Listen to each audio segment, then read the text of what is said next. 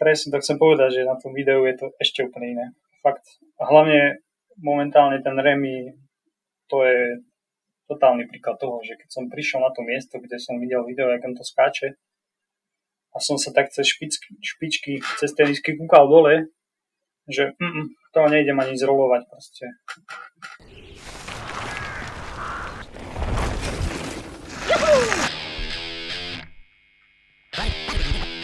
Mountain Bike Podcast.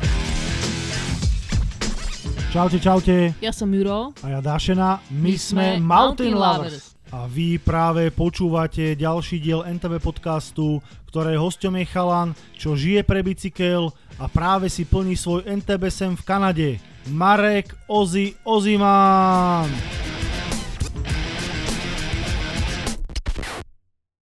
Ahoj Marek, ja ťa vítam pri našom MTV podcaste a začnem asi tým, že by bolo dobré, keby si sa nám predstavil, lebo podľa tvojho mena Marek Ocgan, do, neviem, či som to teda správne prečítal, ťa pozná asi len, asi len minimum ľudí, takže kto si a čo robíš? Takže nazdar, ja som Marek teda, mám len takú čajnú prezivku Ozi, Oziman, alebo proste, neviem, asi už ich je veľa.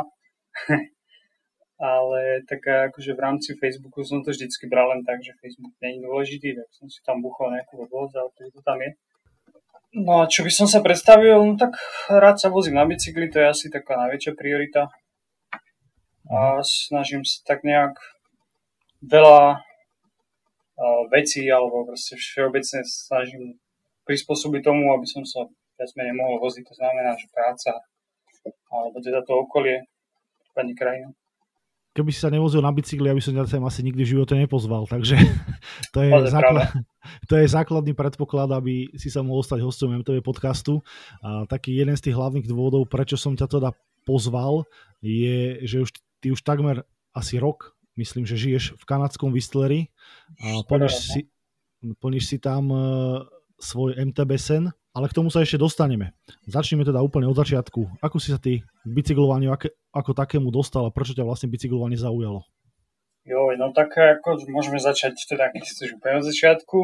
Keď si no, tak spomeniem, dajme tomu, hej, že v nejakých 12 som začal jazdiť cestnú cyklistiku, Aha, kde ma aha. otec k tomu priviedol, tak som to vyskúšal, začal ma to baviť.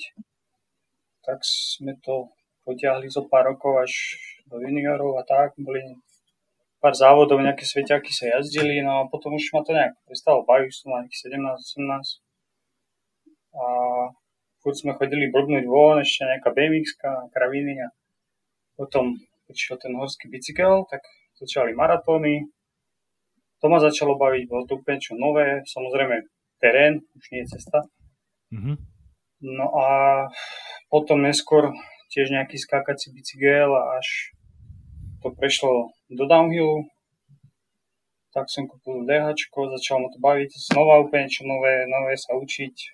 Išla kálnica, tam sme strávili strašne veľa času a až po fakt veľa rokoch som prišiel k tomu enduru a hovorím si, že tak toto je vážne ono, toto je úplne bicykel na všetko. Mm-hmm. Vidíš, to ja som ani ja netušil, že si začínal vlastne s cestnou cyklistikou.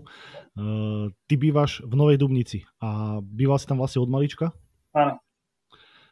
Lebo tak ako Nová Dubnica, povedzme si otvorene, to nie je úplne meka MTB na Slovensku. Aj keď teda jedným dýchom treba povedať, že traily tam máte parádne. Pamätám si, že keď bol Klokan prvýkrát u vás pojazdiť, tak načene písal na Facebook, že kopáči z Dubnice do reprezentácie. No díky, hej.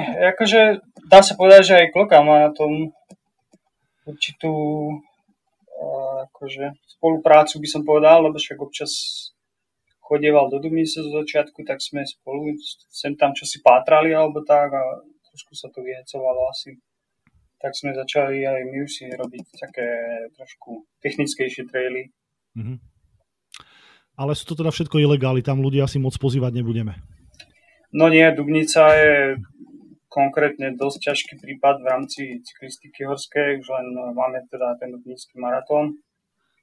Ten je mhm. akože najväčší, najslavnejší na Slovensku, ale čo som počul, tak väčšine sú problémy vôbec akože zorganizovať ten maratón a tí, tých x ľudí mohlo prejsť po nejakej ceste alebo tak po skromných pozemkoch. Mm-hmm. Keď sme pri tých maratónoch, tak asi to tým, že tie maratóny rastú, tak postupne sa to stretáva s väčšou, väčšou nenávisťou okolia. Viem, že takto podobne skončil aj maratón v Sulovských skalách, že to už proste prerastlo určitú normu, kedy to už tým domácim začalo vadiť a už to nebolo jednoduché ukočírovať, takže asi, asi aj toto môže byť ten problém. Uh, istým spôsobom áno, ale tak väčšinou aspoň teda Dubnický maratón sa ťahal viac menej po zvážniciach a tak, že neboli tam nejak moc singletreky. Takže všetko to boli také akože otvorené cesty, vieš. Ten Sulovský mm. mi príde, že OK, je tam možno nejaká chránená krajinná oblasť, tí singláči a tak a možno, že viacej turistov a tak ďalej, že ten Dubničak je ozaj rozťahaný mm-hmm.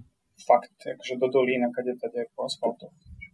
To je debata úplne na, na, in, na niekedy kupivu. Ja si verujem, že pivo otvorím, mám tu. E, nech som tu nie na sucho. Tak, uh, dobre, ja. Ale si to nemusel dlho prehovárať.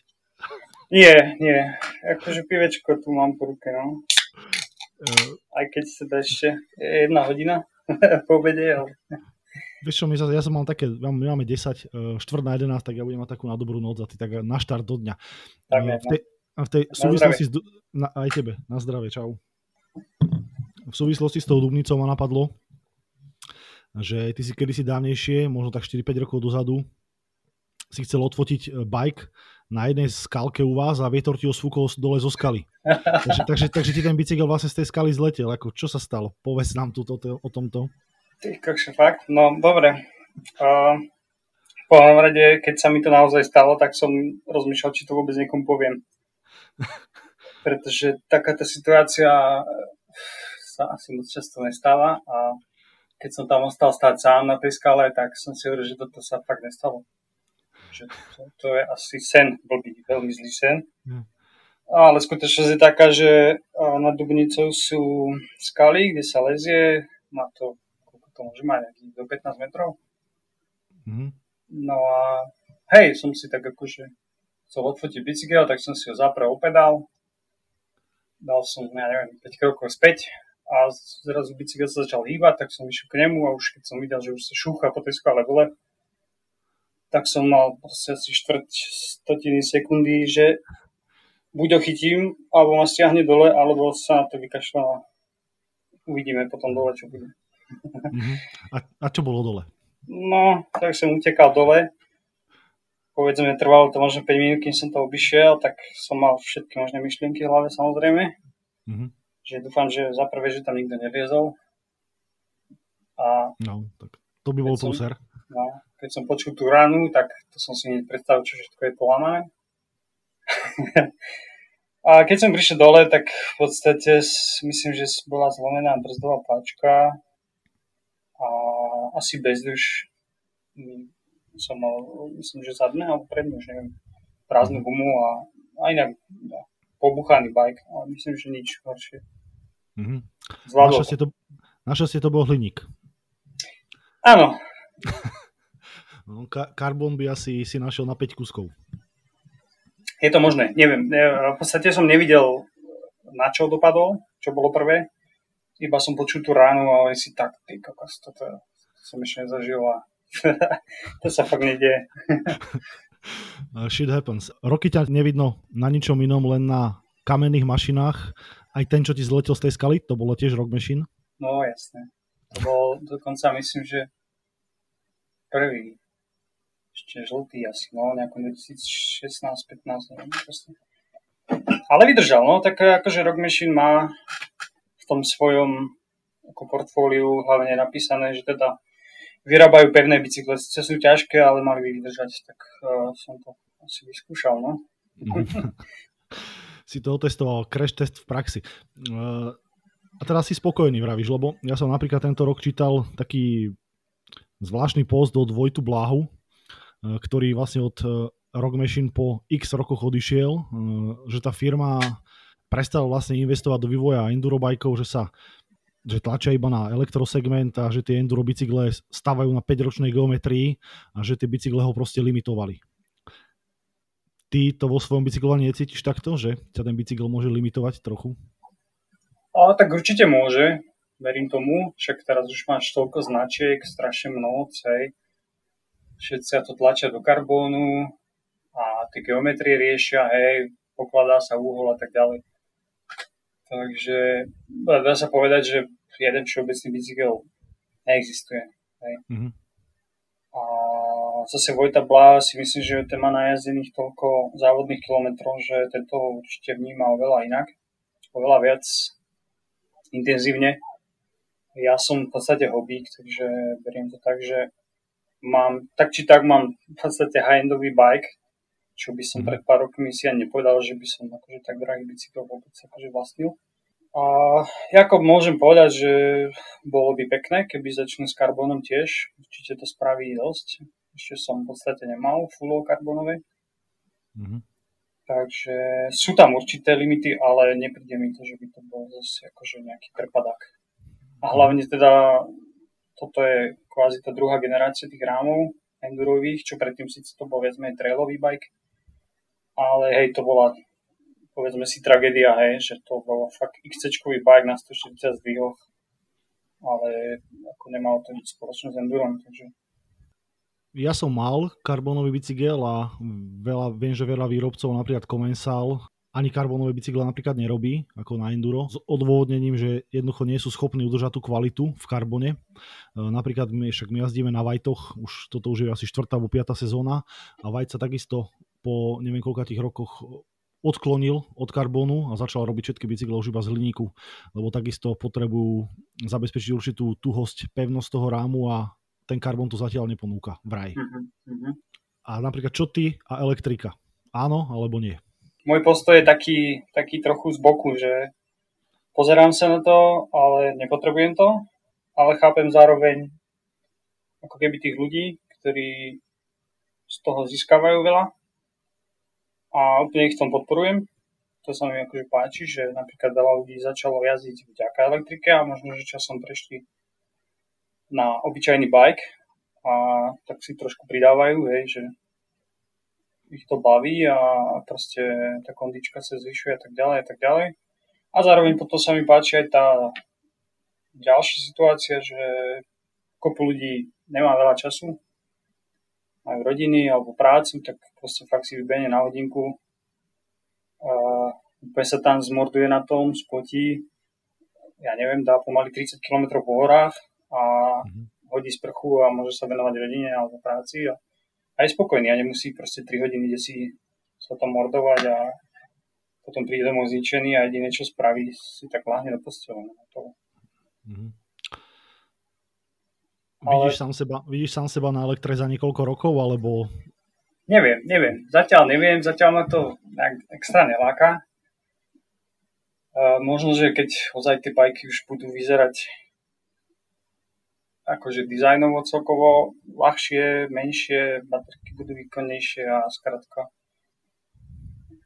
nebudeš to tak nejak extra riešiť, že či máš alebo nemáš, už to bude asi štandard. Teraz ešte stále vidím ten rozdiel, hej, a tiež idem niekde v lese alebo niečo, niekto ma dobehne na elektrike a ide ďalej, tak prvé, čo mi napadne, že či tu vlastne môže jazdiť na tom bajku. Neviem prečo, už je to taká mentalita, že ešte, sa to rozdeluje, no. Mm-hmm. No keď sme pri tom e, jazdení, tak viem, že napríklad na rýchlo to zakázali. E, no ja presne.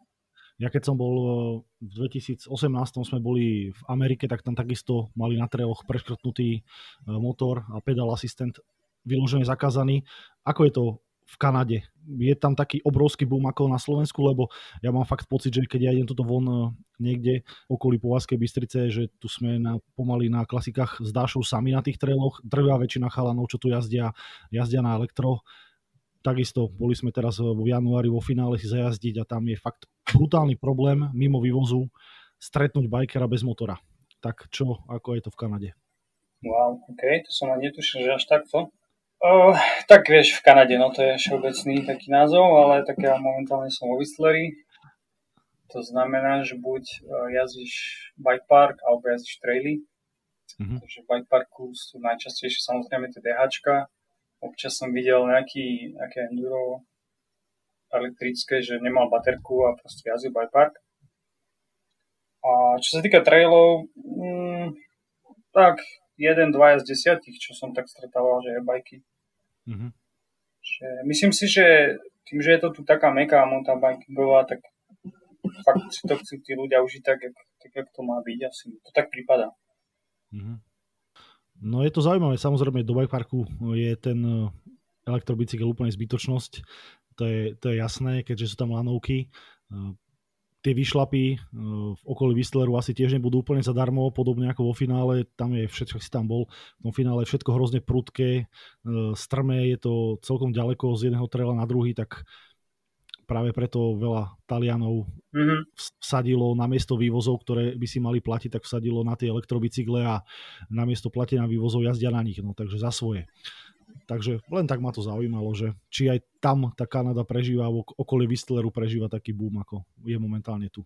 Skôr mi príde, je tu viacej takých tých, uh, ja to poviem, no, plusových bajkov, široké gumy, vieš, a majú mm-hmm. tam proste, ja neviem, košíky alebo brašne a chodia proste po cestách. Či už do práce, alebo sú to aj takí akože hobby turisti, čo nejazdia proste traily, ale majú tie bajky také, také ťažké, čo pomaly ani nezdvihneš zo zeme a, a ide sa odviesť, proste vieš, hocikám. Aj teraz akože je zima ešte a máme tu ako taký asfaltový volley trail, tak ten je vyčistený, tak tí, tí ľudia sa idú odviezť aj teraz na tých e-bajkoch. Ja som v, niektorom z tvojich e, minulých článkov, čo som si pozeral teraz na internete, e, tak sa mi tam veľmi zapáčila jedna taká veta, ktorú si tam napísal, že občas je fajn zmeniť bike na miesto trailov. Tak toto mi vysvetlí, mm-hmm. že ako si to myslel. Uh, tak to bolo asi ohľadne uh, hardtailu, nie? Áno, áno, myslím, že to bolo ohľadom hardtailu, ale tak vo všeobecnosti, že či, či je to teda pravda. No podľa mňa je, pretože po dlhej dobe som sa vrátil dajme tomu Gartailu, hej, sa mi zalúbil tiež od Rock Machine v podstate trailový bike. Myslím, že to malo 120 zdvih vpredu alebo 130 a pevný zadok, trošku, trošku to prúžilo, bol to karbonový rám.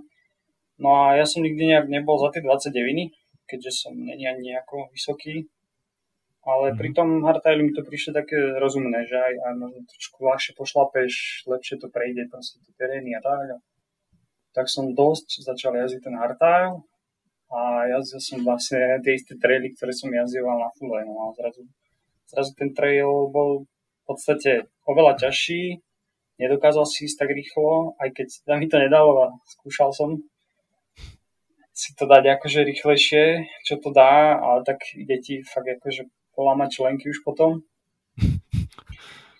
Ale skrátka ten trail ma znova bavil, že proste mal som pár trailov v okolí, kde som vtedy býval a skrátka cítil som ten rozdiel obrovský, že ten trail som bol proste 10 krát za sebou a zrazu som išiel na hardtaily a ty kokso, no musíš nájsť novú lineu, lebo toto už nedáš tak ako predtým.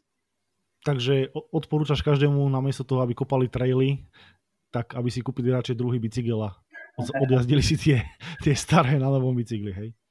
Ja, ja to neodporúčam, ale a, prišlo mi to také, také fajn spestrenie.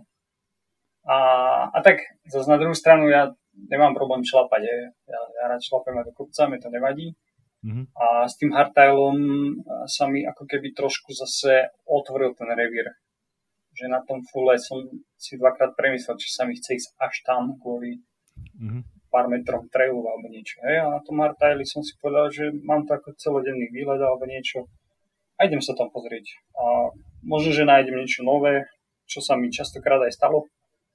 Teda, keď som bol napríklad ešte v Rakúsku, tak eh, tam som hodne jazdil ten hardtail a vyšlapal som si nejakú zvážnicu a potom som si to šupol dole nejakým turistickým chodníkom. Mm-hmm ktorý som ani nevedel, že tam je. Ne, nemal som to ani naplánované, myslel som si, že pojem po tej zlažnici dole a zrazu som našiel nejaký single a bum, paráda. Mm-hmm. A viem, že na tom fule by som bol taký lenivý tam, že to je to ťažší bike a vieš, to, to, to. Takže mi to prišlo také spestrenie, no. Mhm. A čas energie pohol ti vlastne to perovanie alebo to prúženie, pokiaľ nemáš vypínací tlmič alebo niečo podobné. No, ale keď, keď ja tak počúvam, e, máš pocit, že ešte stále ťažíš z toho, alebo z tej kondičky, čo si možno nabral, keď si jazdil tú cestu, keď si bol Fú, ako he. teenager? Tak to už je dávno. To už asi ťažko. Ale, ale priznám sa, že pamätám si, že keď som skončil s cyklistikou, tak ešte dobré dva roky som sa cítil úplne fit, že vtedy sme začali tie, tie horáky jazdiť a maratóny a my sme sa išli zabaviť na maratón a bol som do 20 len tak, lebo som sa viezol krátka bez tréningu, bez všetkého, cítil som, že to ide samo. Potom neskôr už som cítil, že aha, už musím aj ja trošku pridať. No a samozrejme teraz zase už je to pár rokov, takže vekom cítim, že som o to vyššie unavený, hej, že z toho mm. bajku a všetko ma boli a musím si dať nejaký stretching a tak. A trénuješ aj nejako pravidelne, alebo to proste netrénuješ, len sa vozíš? No, to, trénovanie to je silné slovo. Čiže ako, ako všetci, len sa vozíš. Tak, no, akože hovorím, nemám, rád, e, nemám problém si vyšlapať, ale nejak sa akože nenaháňam časy alebo tak niečo. A neviem, proste asi na, môj, môj tréning je moja motivácia, by som povedal, že vždycky sa chcem ísť niekam pozrieť, chcem vidieť niečo nové, alebo nejaký trail, buď teda už, ktorý som bol a viem, že sa mi ľúbil, alebo chcem sa znova nejaký iný vidieť, takže to je taká moja najväčšia motivácia, ísť proste von, vidieť niečo nové a tým pádom sa tam proste zničím a robím to každý deň, každý druhý deň, takže nakoniec to možno, že je aj tak trochu tréning. Ja som ťa začal registrovať cez uh, výlety, ktoré si robil s Petrom Slavíkom, ktorý robí blog Trailbusters. Ako ste sa vy dvaja spoznali, bo Petro je myslím z Brna, ty si z Novej Dubnice, akože to je tak celkom kus. Uh, Takto, no Petr je vlastne z Hradišťa, Ugerské Hradište, čo nie je až tak ďaleko, hej, nejakých 60 km.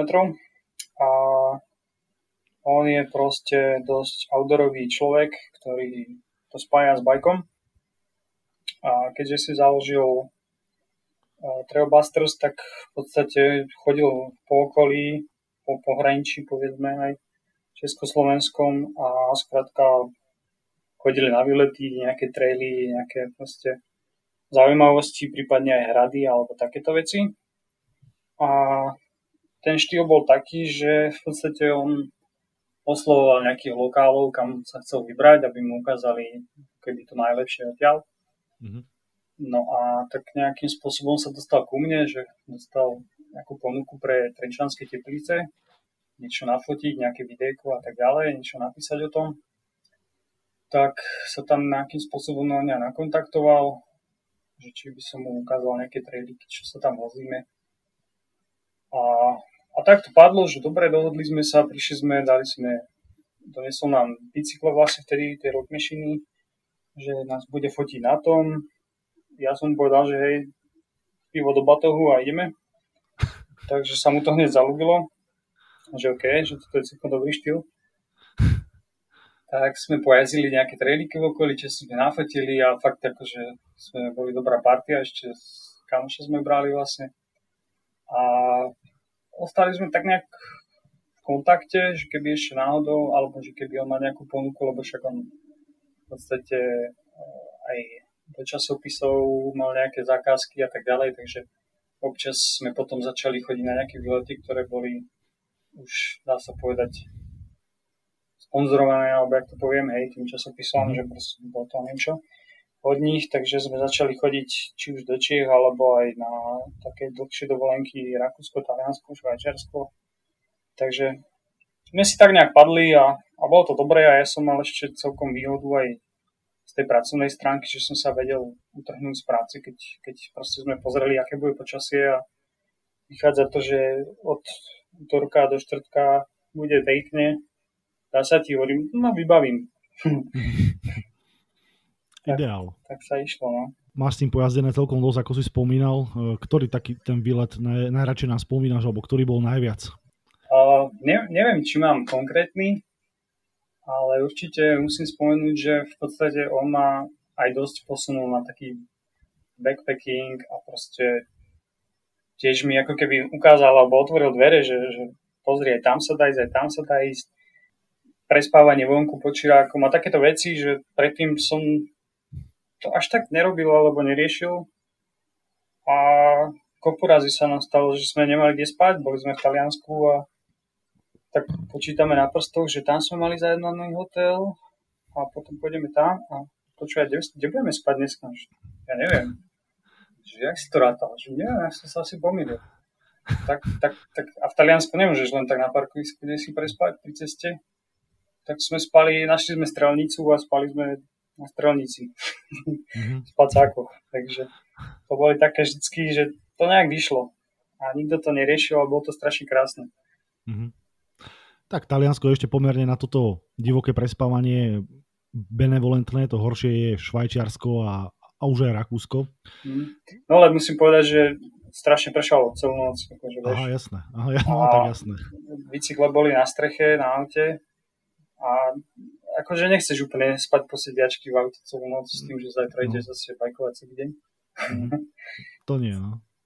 E, jazdil si teda už e, kade tade po svete, napríklad aj v také exotike ako je Holandsko, do Holandska sa chodí ale za úplne inými lakadlami, nie teda za trailami a bajkovačkou. Tak ako sa jazdí v takej krajine, ktorá nemá kopce? Ako sa jazdí v Holandsku? No tak to by som bol prekvapený, čo som bol aj ja teda. Stále sa môžeme baviť o MTBčku, síce je to akože cross country, ale za, za tú...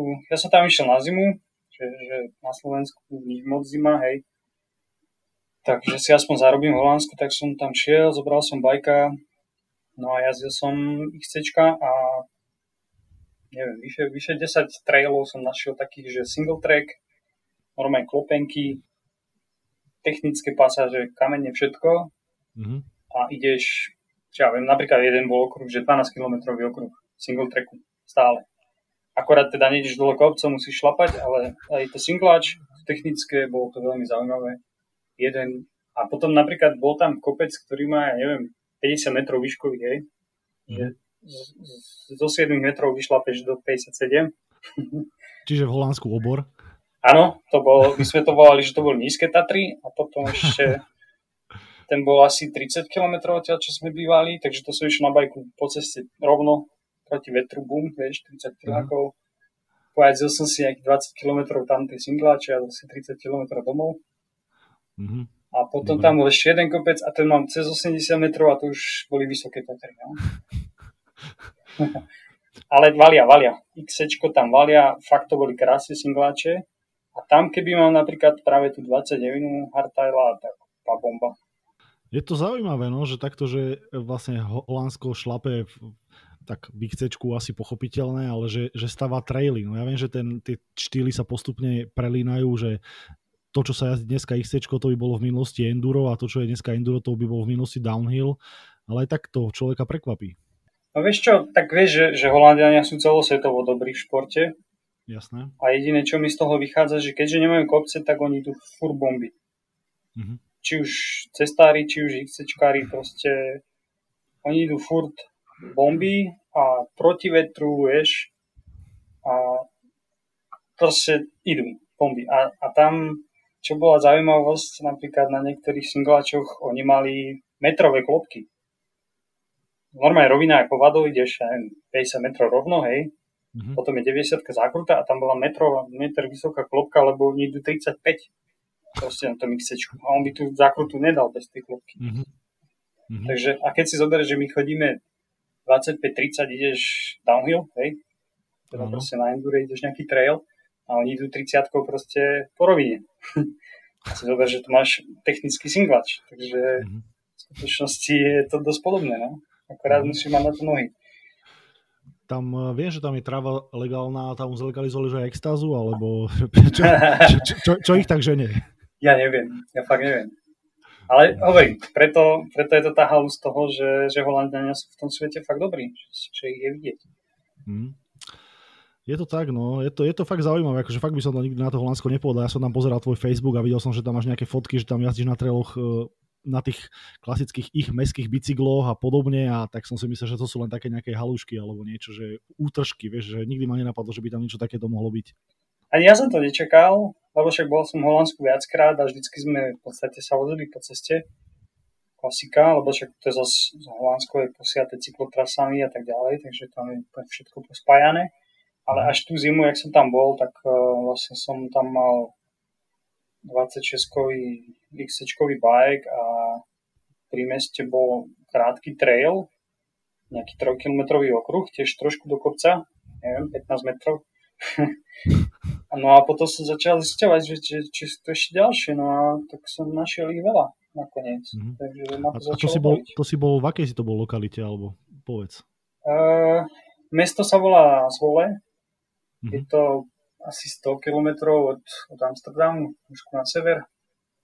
Nejako nebolo to úplne ideálne, lebo čo sa týka teda mountain bikingu, že trošku na juh bolo, bolo lepšie, viacej trailov, ale tak tam som v podstate mal prácu, takže, takže som odtiaľ vyrážal občas. Nevybereš si.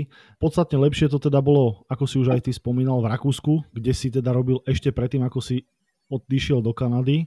Robil si teda v rakúskych Alpách. Kde tam konkrétne si bol? Uh, bol som v Kitzbüheli, čo je dosť akože známe mesto, hlavne teda v rámci lyžovania a svetového páru aj, aj tu, keď sa ma niekto opýtal, že príde debata aj minulé v Lanovke, tak pani úplne nadšená, že čo, keď by bola, tam by som chcela ísť najstromšia zjazdovka v Európe vlastne, čo sa týka sveťáku na lyžach. Mm-hmm. Takže všetci ja vedia, keď byl. No a uh, je tam zo pár trailov okolo, celkom pekných, akože oficiálnych. Samozrejme aj lanovky sú tam. No a cez dolinu máš vlastne Salbach a asi 60 km odtiaľ je Kitzsteinhorn a ten odporúčam. Tam je síce jeden trail, ale má 10 km a je úplne nádherný, začínaš 2500 a ideš až dole, ja neviem, možno, môže to byť aj tie 2 km, až do nejakých 500-600 dole ideš. Takže to je vlastne Tyrolsko, ja som v tom Kitzsteinhorne. Áno, to je, to je čisto hranica vlastne, hej, že mm-hmm. v celom už máš, myslím, Salzburger,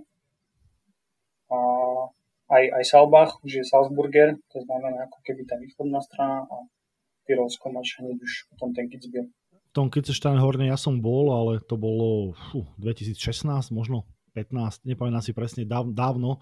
Ten trail nebol asi až taký dobrý, alebo teda nepamätám si, že by bol až taký dobrý, ako ho ty spomínaš, takže asi tam tiež niečo porobili a nakopali. No neviem, ja som o tom nevedel, nepočul, však Salbachu som bol viackrát, a hen to máš no, 20-30 km od Salbachu, hej, takže mm-hmm. no ale ja som si vlastne kúpil sezónku do Salbachu, Salbach, Leogang a Kitzstein, hej.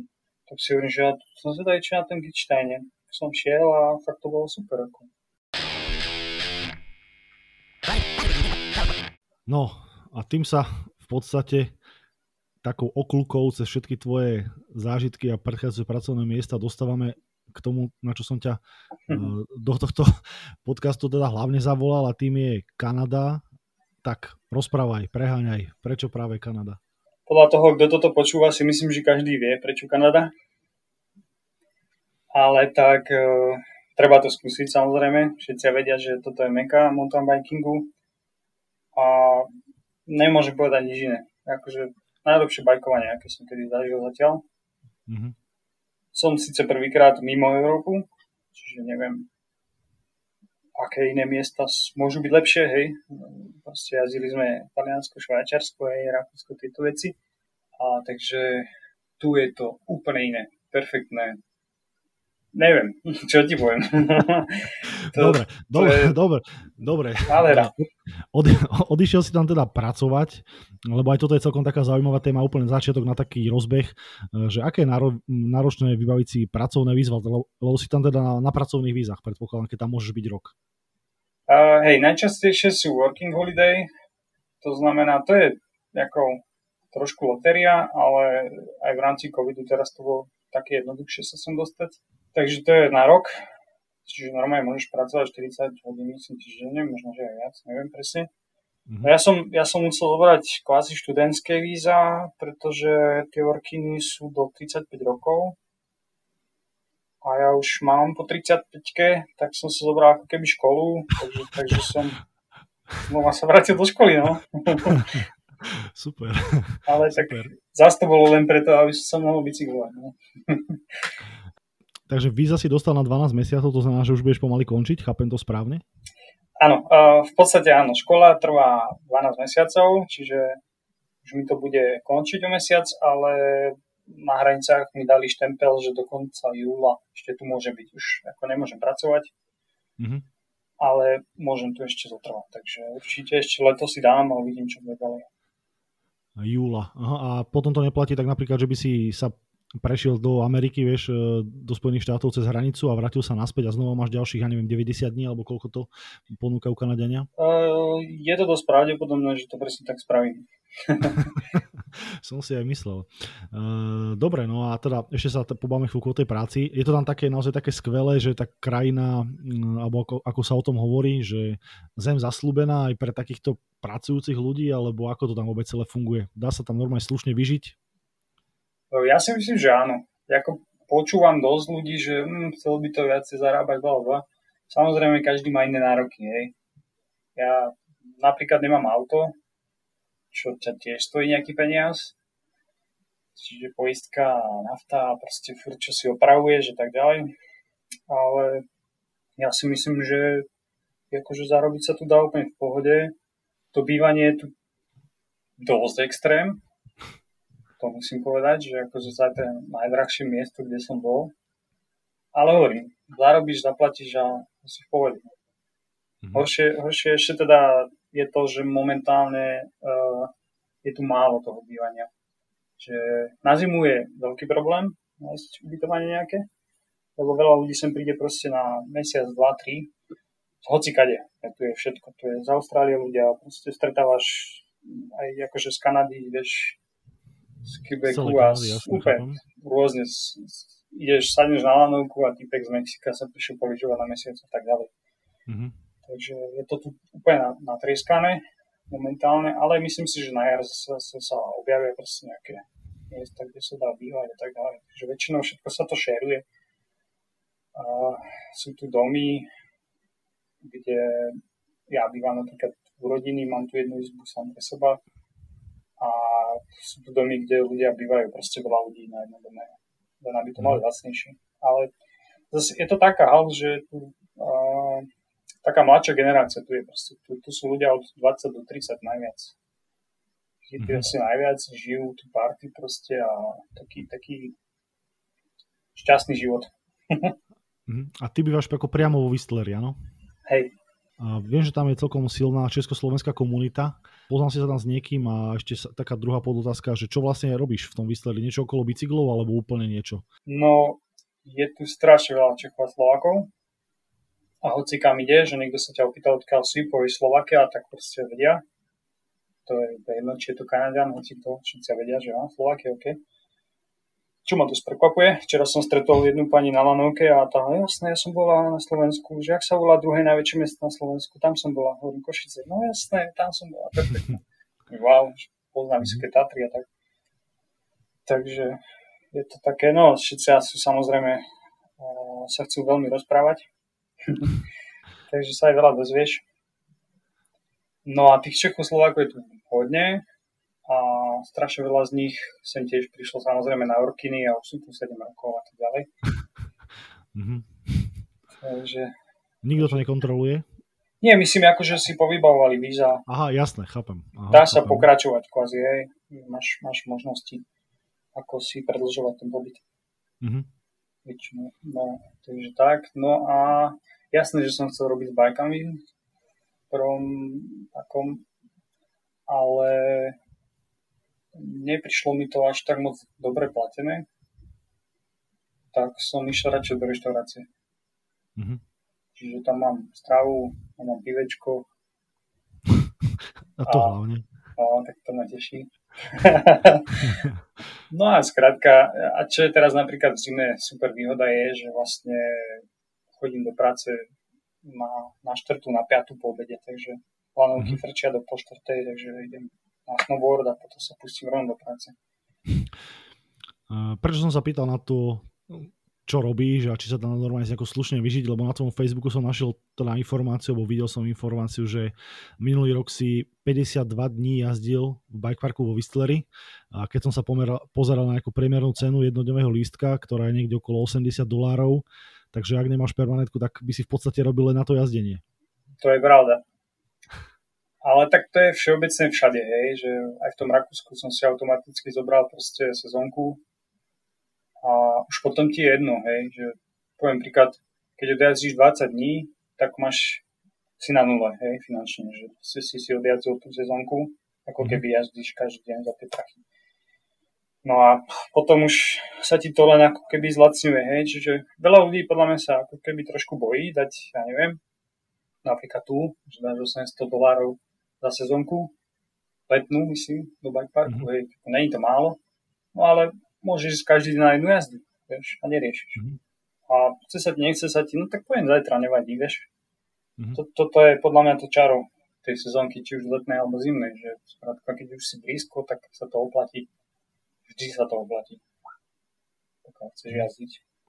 No lebo za tých 52 krát to by si minul koľko? Tak z hlavy, ja neviem, 4-5 tisíc dolárov, vieš, v podstate. No, keby si, keby si tú sezónku nemal, takže akože je to v podstate štvrtinová cena. Áno, ako to by mi ani nenapadlo, že by som bol niekde v nejakom stredisku a nekúpil som tam sezónku. Mm-hmm. Dokonca aj v tom Rakúsku, keď som bol, tak som si kúpil tú sezónku uh, do Salbachu, Salbach Logang, ten Kitzsteinhorn a všetko som to mal tak od 60 km ďaleko odo mňa, hej.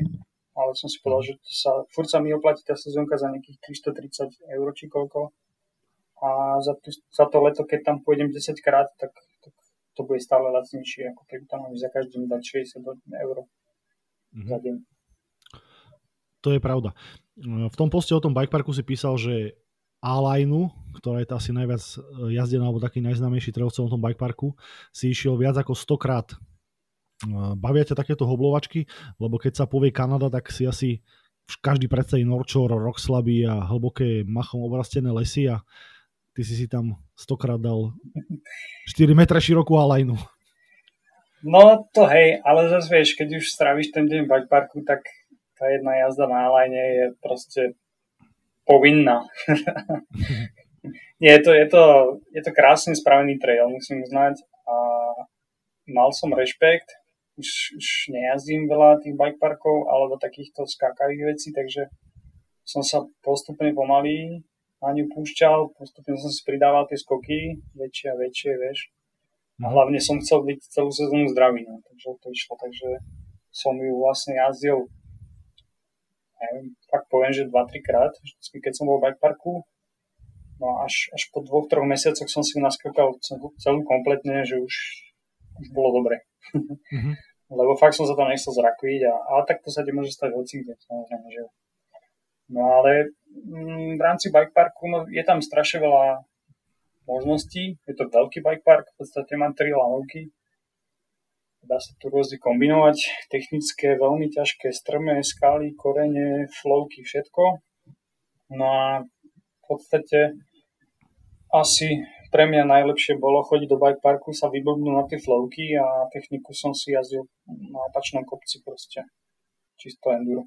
Lebo všetci vieš, keď tam sa ide enduro, evs tak všetci ospevujú trail top of the world, vieš, a ty si tam proste stokrát, mm-hmm. vieš, išiel na, na line, tak mi to tak prišlo, že e, či je to len nejaký marketingový ťah, alebo, alebo prečo? Je to vtipné, lebo však stretol som sa s tým už veľakrát, že keď sa niekto opýtal, nielen mňa, hoci kto, hoci koho, že čo je najlepší trail, tak všetci line proste, vieš, a niektorí sú z toho normálne na nervy, že, že všetci tá alajna, prečo? No, keď si to tak naskáčeš, tak ťa to baví, lebo to má flow, vychádza to všetko správne, môžeš si tam hádzať tie vypíky a je to radosť.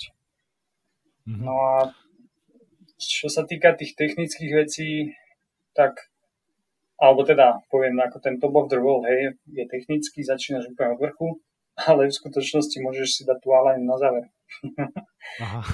Takže ona je vlastne ako keby tá prvá lanovka, hej. Takže zoskočíš z prvej lanovky a hneď si môžeš dať align rovno naspäť do dediny. Mm-hmm. A Top of the World začína úplne hore a tiež je to jeden trail, ale potom už môžeš rôzne kombinovať. Ja som videl pár videí, dávno už nie, ale čo si tak matne pamätám z tej aligny, tak akože tam boli niektoré ako slušné polety, že letíš 10, 10 metrov pod tebou nič, že tam nie je vlastne žiadna lavica, že je to ako keby gap. Uh, nie sú tam gapy. Je nie to všetko, tam, sú všetko, všetko sú lavice, lavice. Hej, ale ako mm, niektoré sú dosť dlhé, no je tam jeden Moon Booter sa to volá, ten je asi najväčší a ten môžeš vyslať pohodne. No. Mm-hmm. Z neho mám stále rešpekt, teda to poviem. ja som navidel, ako jazd, tam jazdia deti 10 ročné, vieš, na tej alajne. Asi keď s tým vyrastáš, tak je to úplne iné, ako keď sa k tomu dostaneš v 35 rokoch, dajme tomu. Alebo... No jasné, jasné. A ja keď som práve videl konkrétne tie deti naživo, to bola nádhera. To bolo krásne ich vidieť, ak ich to baví. Tatko pomaly nestíha, vieš, za ním. tak to je jasné. Oni si no. dávajú výpy proste na, na 8 metrové lavici. Mm-hmm. No, deti ešte nemajú asi taký put seba záchovy, neuvedomujú si, čo sa môže stať, ty si to fakt rozmyslíš, že či uh, zarobí si na ten nájom, alebo proste si vyšleš e, nejaký 10-metrový skok a náhodou to nedoletíš alebo niečo a mesiac budeš marodovať a kto ti ten nájom zaplatí a podobne. Takže, Presne tak, no.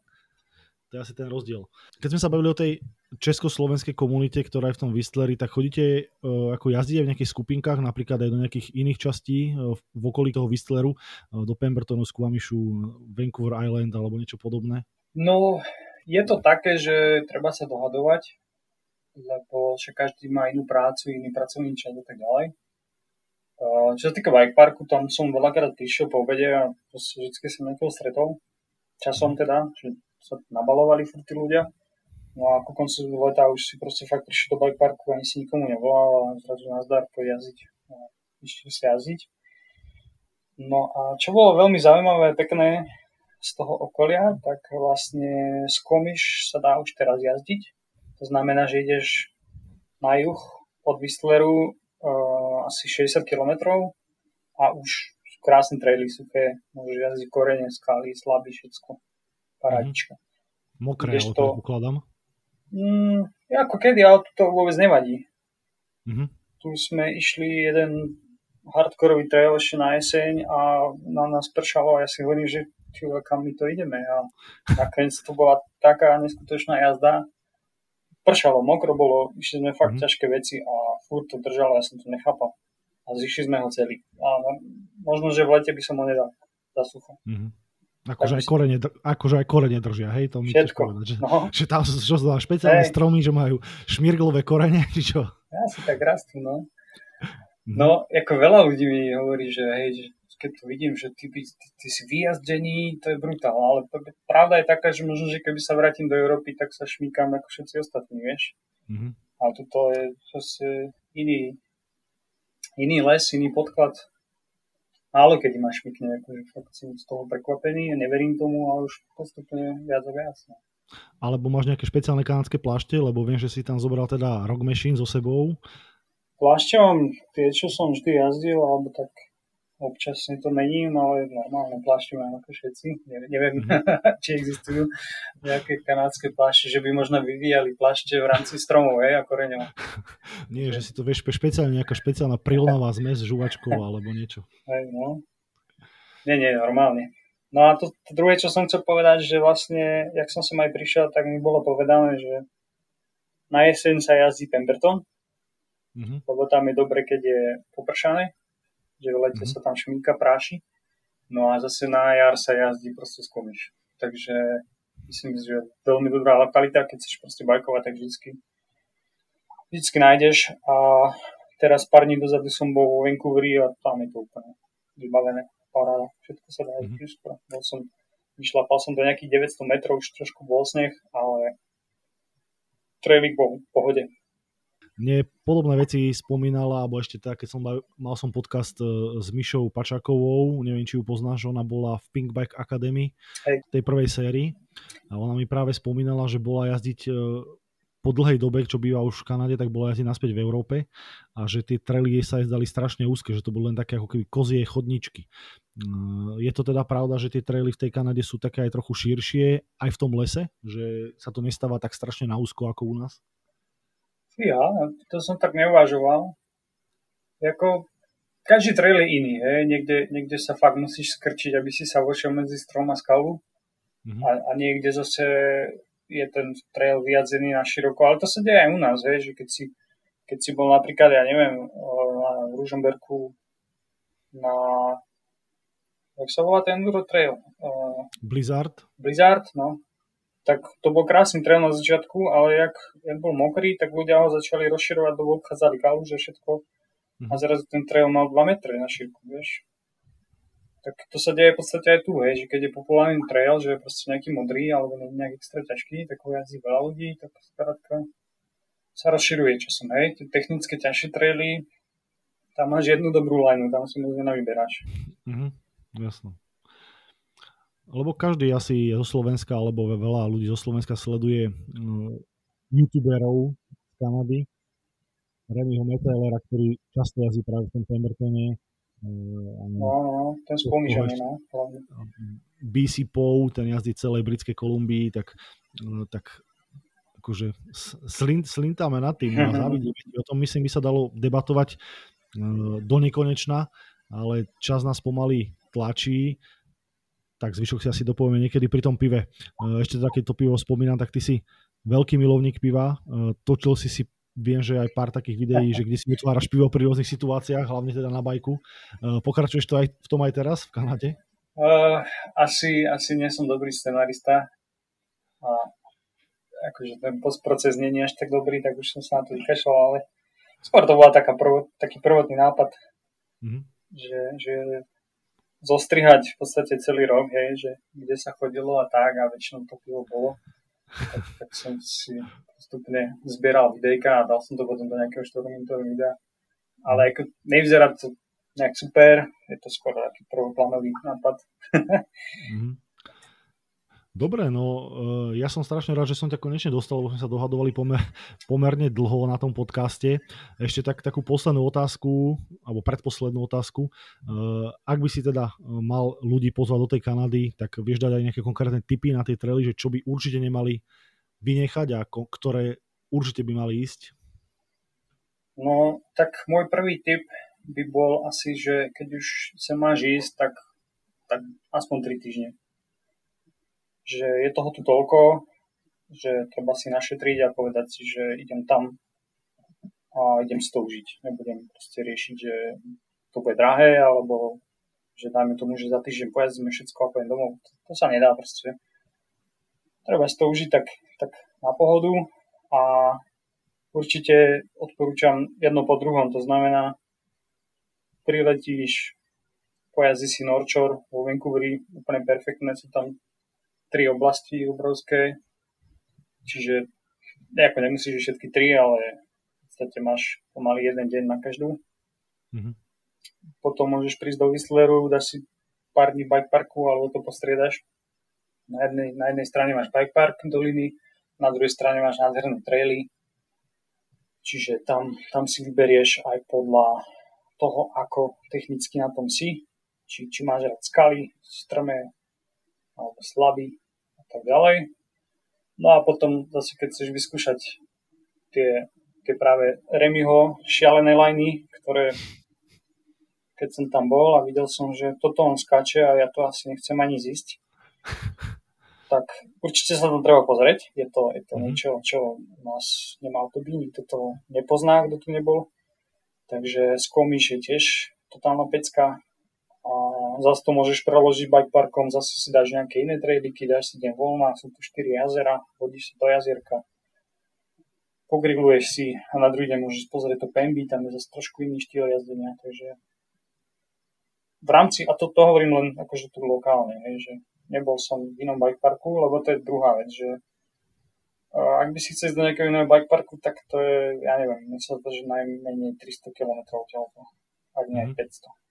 Čiže to máš, to máš tak minimálne týždeň, aby si cestoval do jednoho bike parku, nejakého Silvestáru alebo proste ďaleko, všetko je strašne ďaleko.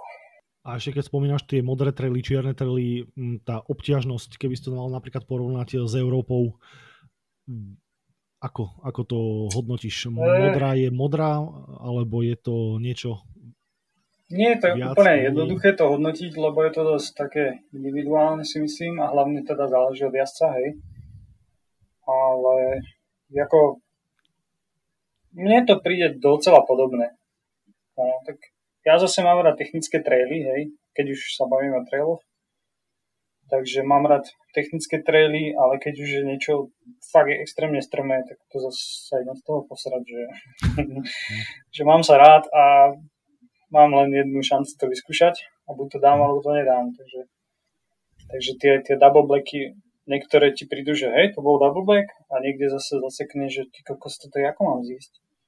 Mm-hmm. Takže je to, je to strašne také otvorené, no, že každému jak vyhovuje, hej, si myslím, no.